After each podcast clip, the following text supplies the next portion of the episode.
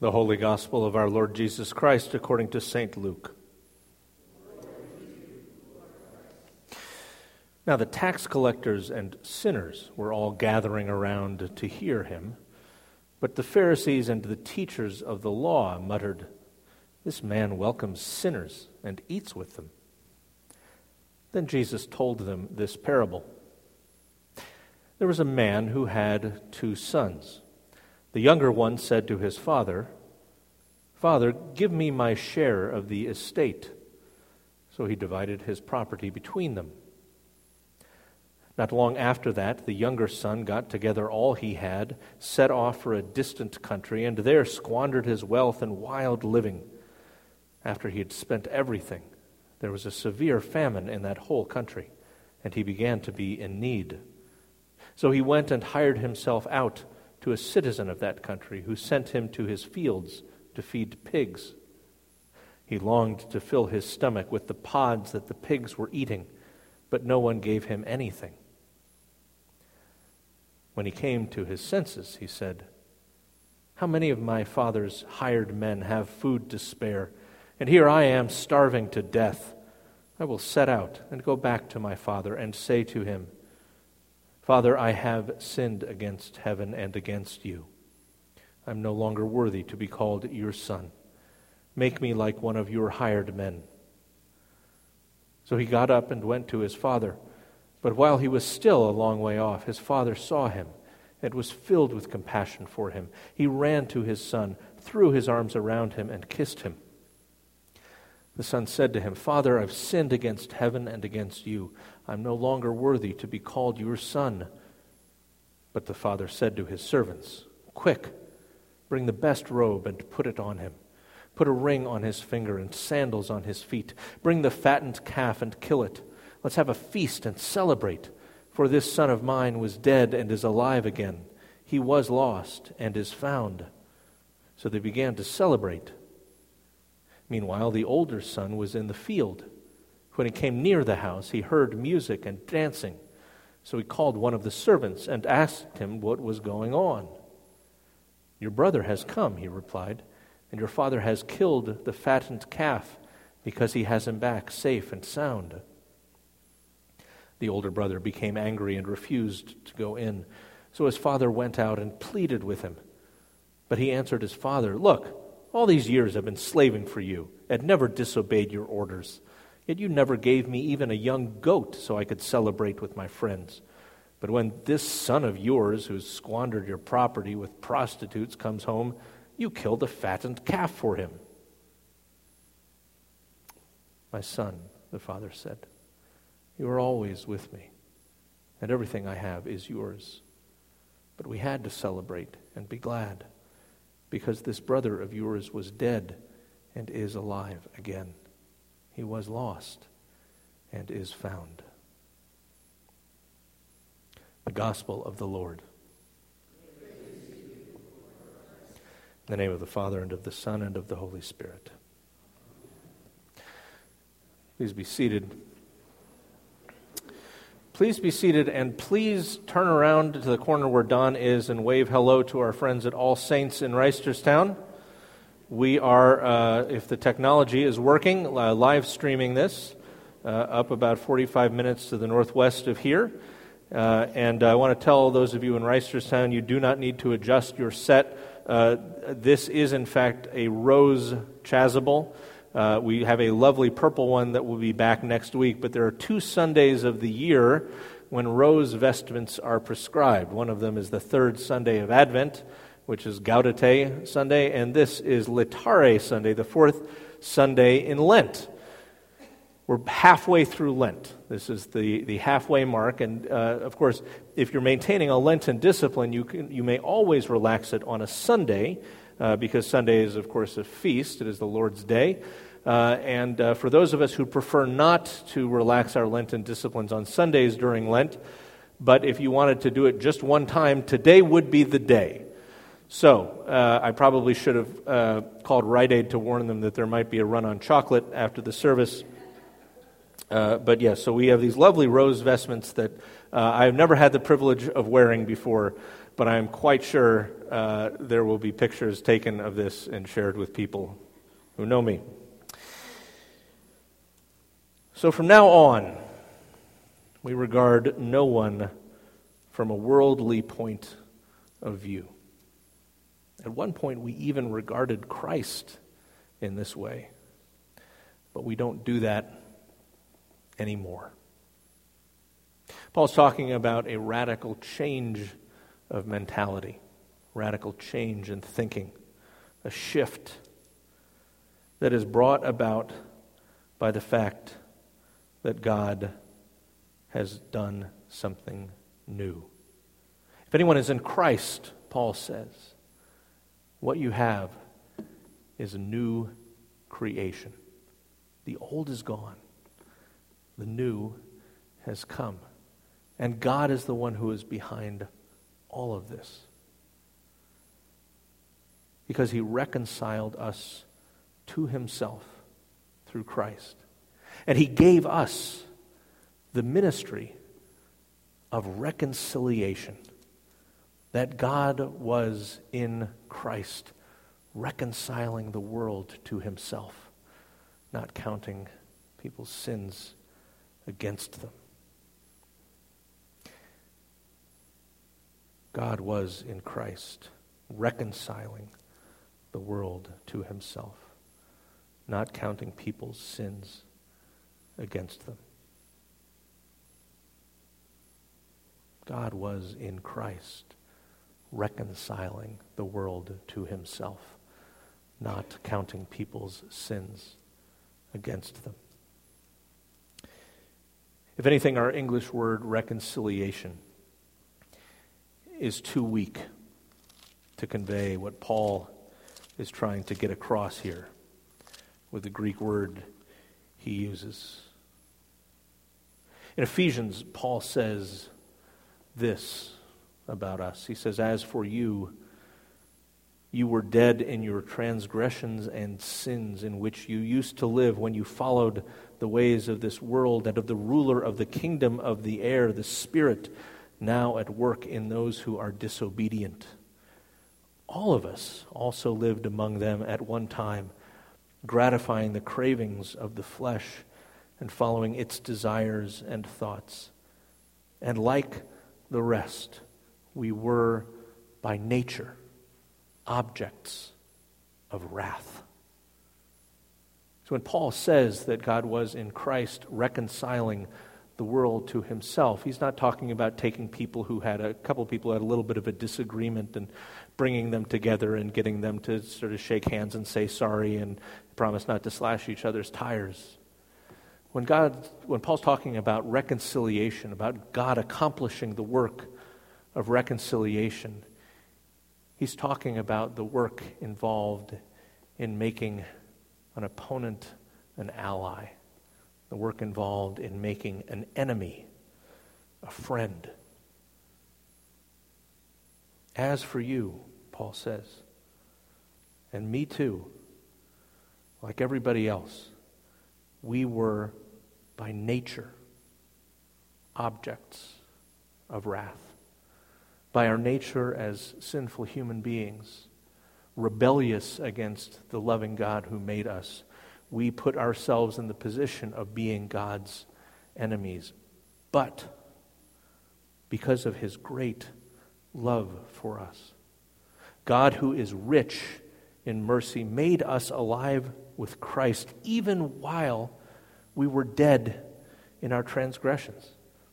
It's by grace that you've been saved, and God raised us up with Christ and seated us with him in the heavenly realms in Christ Jesus, in order that in the coming ages he might show the incomparable riches of his grace expressed in his kindness to us in Christ Jesus. For it's by grace you've been saved through faith. You didn't do this, it's God's gift. It's not by anybody's works so that no one can boast. We are God's workmanship, created in Christ Jesus to do good works, which God prepared in advance for us to do. See, if you look at the language here in 2 Corinthians, you look at the verbs, God's the subject. God doesn't need to be reconciled to anything, but we do. And God's the one who does that reconciling. Which means that we are Christ's ambassadors. It's as though God were making his appeal through us. And so we implore people on Christ's behalf be reconciled to God. God made him who knew no sin to be sin for us, that we might become the righteousness of God in him. This is the word that God has entrusted to us, his servants to share with the world that so desperately needs this good news. See, the, the, the, worldly approach is to, if you, if, if you have the humility, if you can get to the point that the, the son, the disobedient son, the prodigal son and the story got to, and you realize you're a mess, then, then you think, well, maybe, maybe if, if I promise to work really hard at it, maybe if I promise to humble myself. Maybe if I come back on my hands and knees and just beg my father, maybe he'll at least let me, you know, work with the other hired men and, and then maybe I can at least eke out a living. But that's not what God offers. God doesn't offer a situation where you earn his favor, and he doesn't offer a situation where you are simply placed in a position among the masses. No, he treats us like beloved sons. I love the way that the Greek works, and our translation doesn't quite convey this about when it, when it describes the, the prodigal son. I think the NRSV says he came to his senses. Literally, it's he came to himself. He came to realize who he was as a beloved child of his father. He didn't understand all that that might possibly entail. But his first step was coming to himself, coming to realize his situation.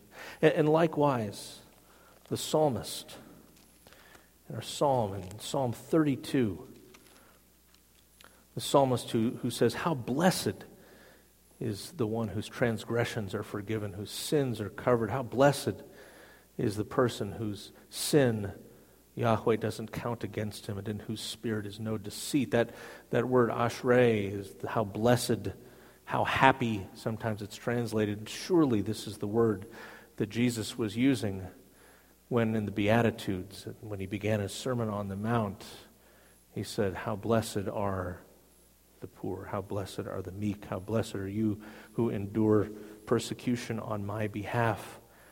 And how blessed is he whose transgressions are forgiven, whose sins are covered.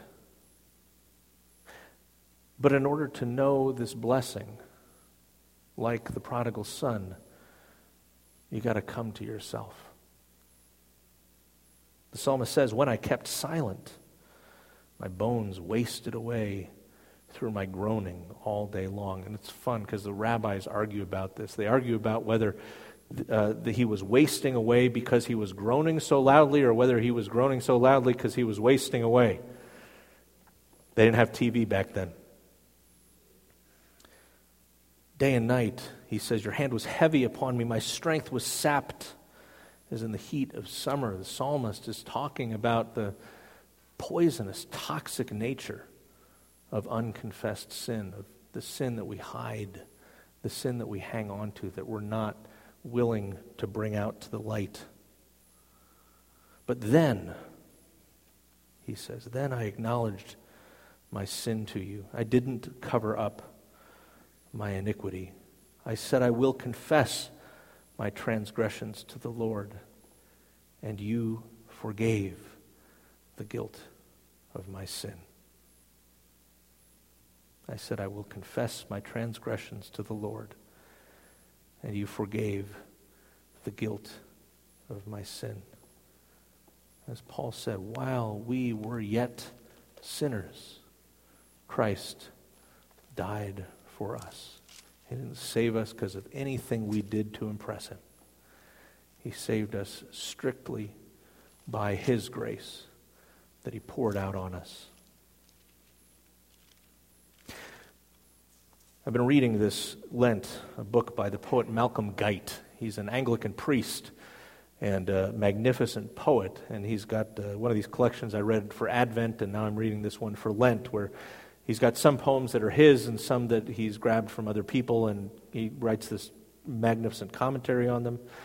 Uh, this past week, he was interspersing parts of Dante, Dante's Divine Comedy with his own. And the poem on Tuesday just brought me up short. The folks at All Saints know this because I put this in their e newsletter this week. But just close your eyes.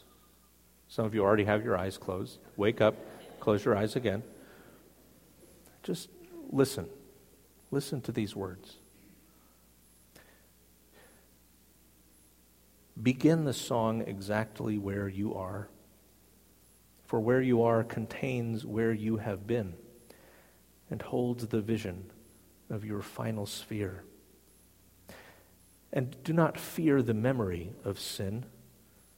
There's a light that heals, and where it falls, transfigures and redeems the darkest stain into translucent color.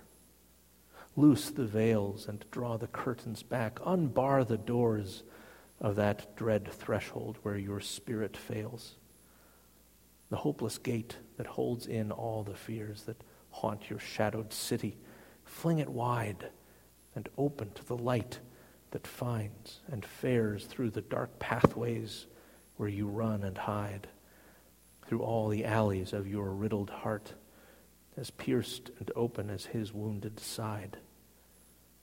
Open the map to him and make a start, and down the dizzy spirals through the dark his light will go before you. Let him chart and name and heal.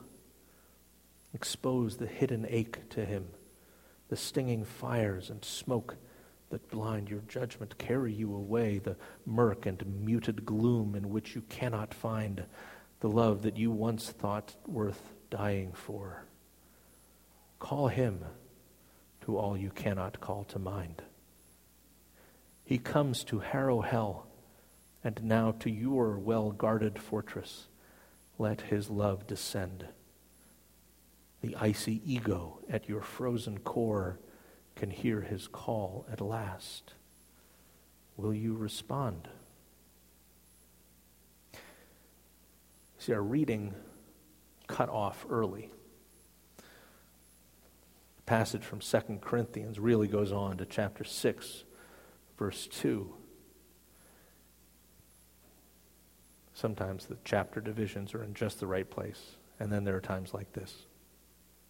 Because after Paul says that God made him who knew no sin to be sin for us that we might become the righteousness of God, he says, So as God's fellow workers, we urge you not to receive God's grace in vain. For he says, In the time of my favor I heard you, and in the day of salvation I helped you. I tell you, now is the time of God's favor. Now is the day of salvation. Maybe you're waiting for something. Maybe you're waiting for a change of circumstances. Maybe you're waiting for just the right moment when you'll feel like you're completely ready. Maybe, maybe you're waiting for God to strike you out of the blue, to write something in the sky, to say, now is the time. But I think for many of us, and I experienced this very powerfully myself this week as I was reading this poem, many of us are hearing God say, now is the appointed time. Now is the day of salvation. Now is the time for you to do that thing you know I have been calling you to do. Now is the time for you to take steps to stop doing the thing that you know I've been calling you to stop doing. Now is the time for you to recommit yourself to serving me and to forsaking all other gods. Now is the time. And so before we proceed to the creed, I just want to give us a moment of silence.